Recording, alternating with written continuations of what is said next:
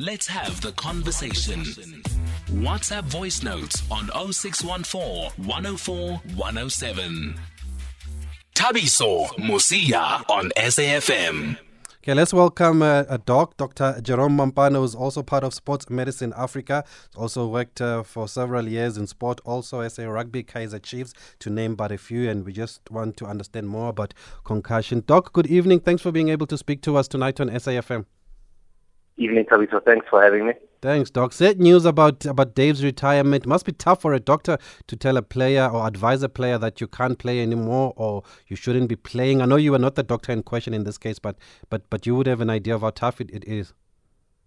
Yeah, look at the again, um, sort of life changing decisions like that are very difficult. And I would say to you, you know, whenever it's approached, it's never approached from just one angle or you find that it's just one doctor. I think there's a series of of processes that they would put in place, you know, to to get the player advised about his likely outcomes for the future.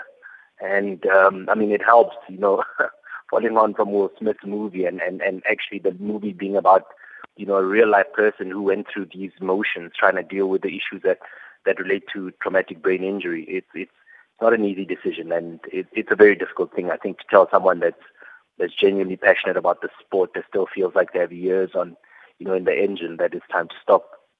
Yes, I actually remember that movie. Dr. Bennett Om- Om- Omalu, Will Smith, mm. he was called in that movie, Concussion. And, and, and Doc, obviously it is the last straw. It comes after all attempts. But what is concussion? Like, if you can just explain to us.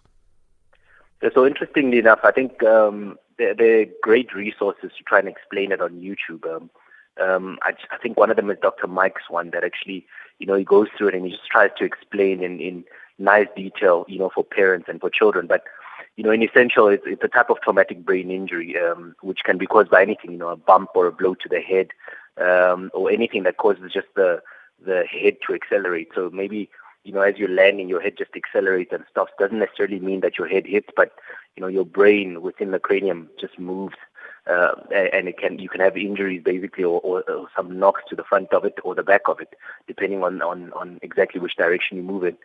And unfortunately, what this injury results in is, is just some functional disturbances in your, your usual day-to-day activity. And, you know, at, at worst, these, these disturbances can be quite pervasive, you know, affecting your, your regular activities of daily living. So things that you're used to doing, simple things, driving, uh, reading, watching TV. And and then how how serious is the issue of concussion in sport in general?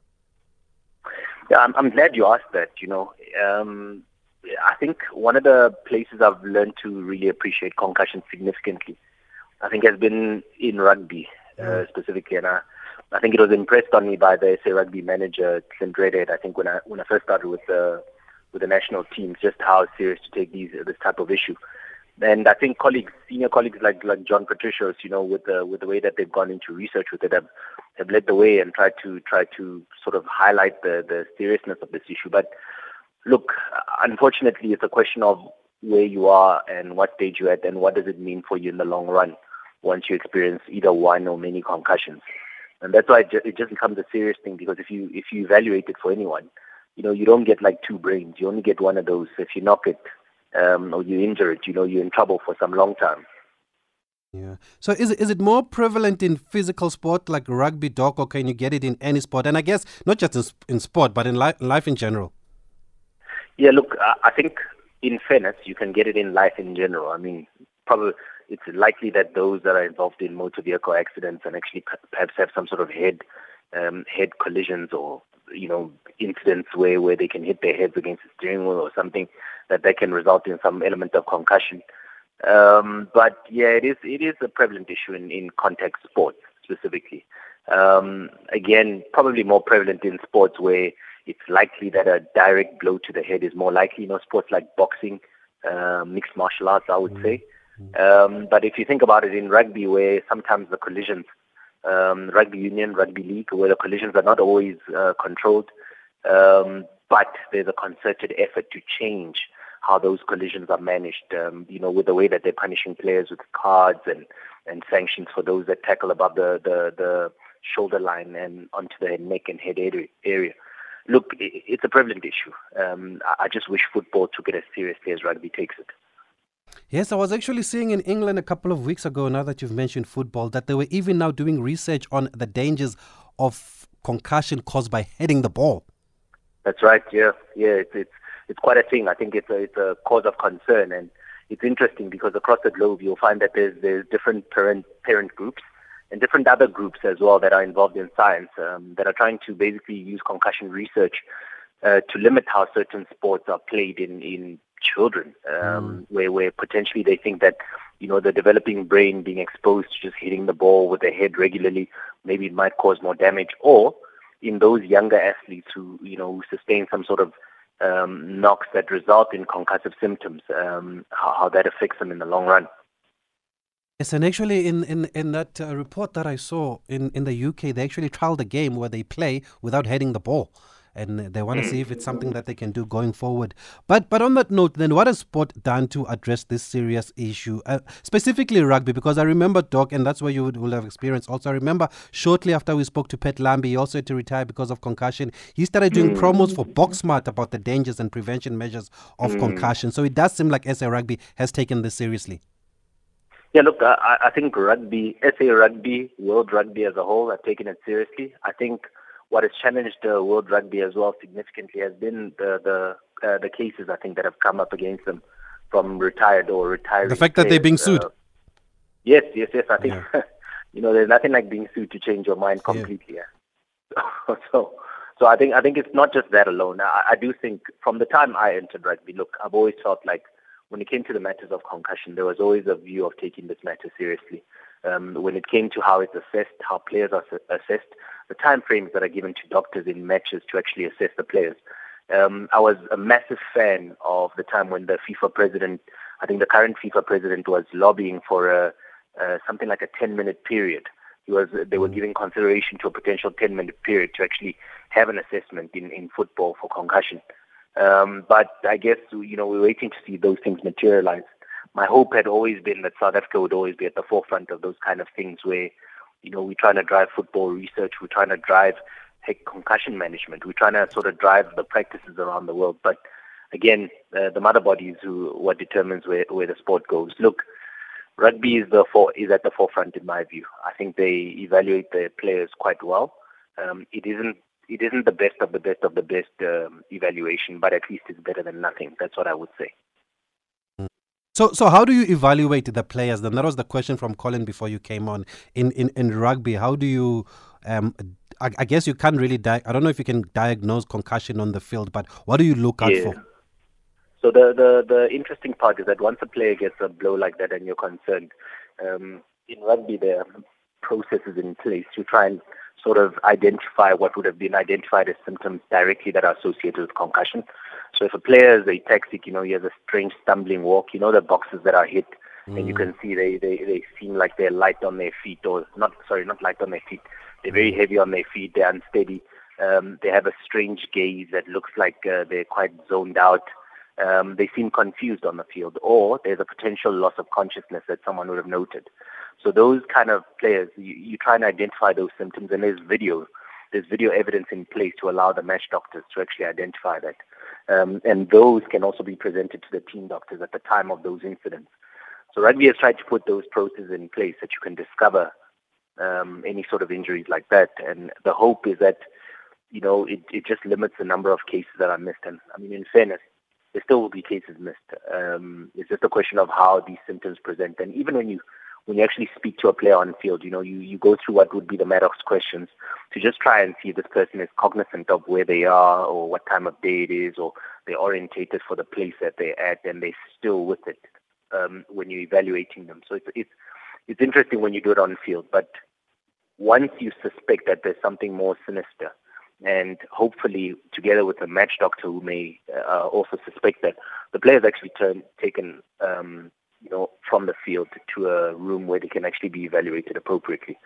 And that would be a, an HIA-1 document, which is a head injury assessment document uh, that's had years in development. And um, yeah, you go through that process where you test their balance, you test their memory component, their concentration component, uh, and evaluate the symptoms. And you also, of course, review uh, what you would have seen on the video to see that you haven't seen symptoms that are genuinely, genuinely associated with concussion.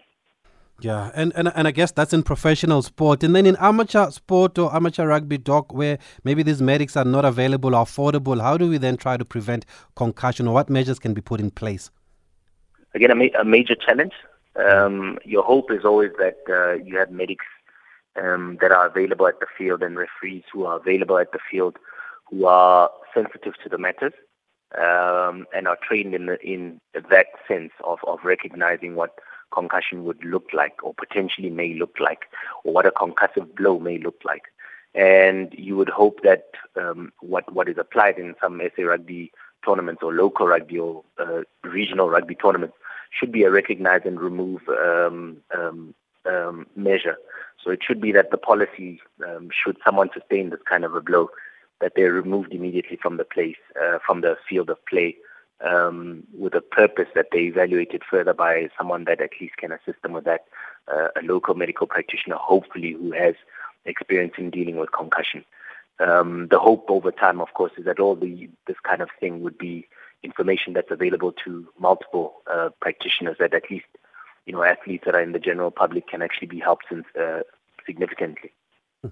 And and we've we've seen as we wrap up, Dr. Mampane, the Premier League uh, trialing concussion substitutions or substitutes. It, could that be the way to go? Is that the way to go now? Hundred percent. I think uh, rugby has already paved out the way, paved the way for what should be done. I do think that uh, football is probably the most popular sport in the world.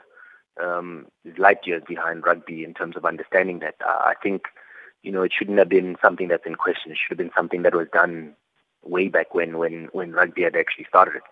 I almost feel like football, being as popular as it is, should have probably been ahead of rugby. I think it's a good thing.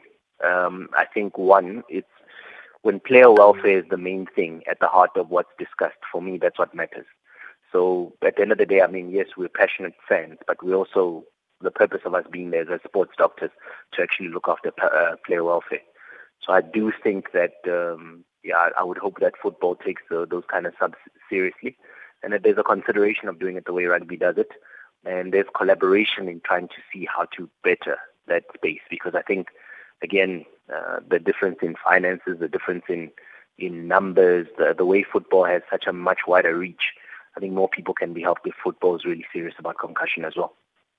Okay, well, I mean, that could be a way to start for also amateur sport. Then, if you can't afford it, don't have medics available, try and look at concussion substitutes or substitutions if, the, if, you, if you do suspect. Okay, I believe we've got a voice note or two here, Doc, as we wrap up. Can we play them? Peter, please ask the doctor when a soccer player heads a ball, doesn't that jar the brain within the head? Can't that hurt and can't that cause concussion? Mike. Okay, thanks for that, Mike. Yes, that's what we touched on, Doc. Yeah, so so eh, again, very basic question, and it absolutely makes sense. Um, of course, it can. Um, I mean, I seem to recall when I was, I think when I was younger in high school. I think you, know, I, I don't know what ball it was, but I, I don't know if so you remember these kind of Mikasa balls. yes, yes, yes. I remember the hard one. hey man, I think they kicked that ball into the air I think when I headed the ball, I thought to myself, what has just happened to me? Uh, I don't think I would ever do that again. Um, so maybe, you know, I'm, I'm saying it in a joking manner, but um, it makes sense, you know, um, the kind of forces that are in the ball, the, the, the kind of pressures that, you know, can be generated on, on the person that's hitting the ball. There's a lot of dangers that are associated with, with uh, hitting the ball. Again, I'm not saying, I'm not, you, understand it's a difficult one because I'm mm, caught in mm. between. I'm, I'm a passionate sports person. I'm passionate about football, but at the same time, I, I can see why people would recognize this as a, as a potentially dangerous thing. And that's why in England they are now trialing uh, football without heading the ball. I actually saw that game. They played it. It was, it was just a local league game, but they played it. So um, it looks like there is a lot of research going on, and, and rightly so, because this is a serious issue. But thanks, Doc, for speaking to us. We really appreciate your insight. Hopefully, we'll speak to you again going forward. Thank you very much for having me. Thanks. Dr. Jerome Mampane, still involved with SA Rugby and Kaizer Chiefs, also part of Sports Medicine Africa. And on that note, actually, about hitting the ball, I was once told a story.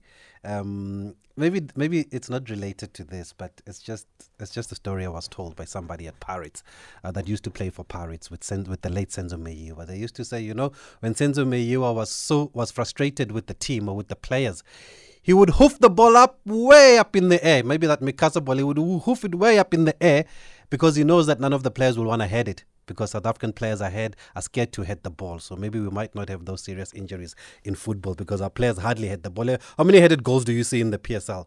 But I thought it was quite hilarious that Senzo will just, and when you think of it, he actually used to do that. He would hoof the ball up in the air and they would let it bounce. Apparently, the players would let it bounce Sangweni in them because they would be too scared to hit the ball because it was just too hard. Okay, let's take a break. Let's go to Spain.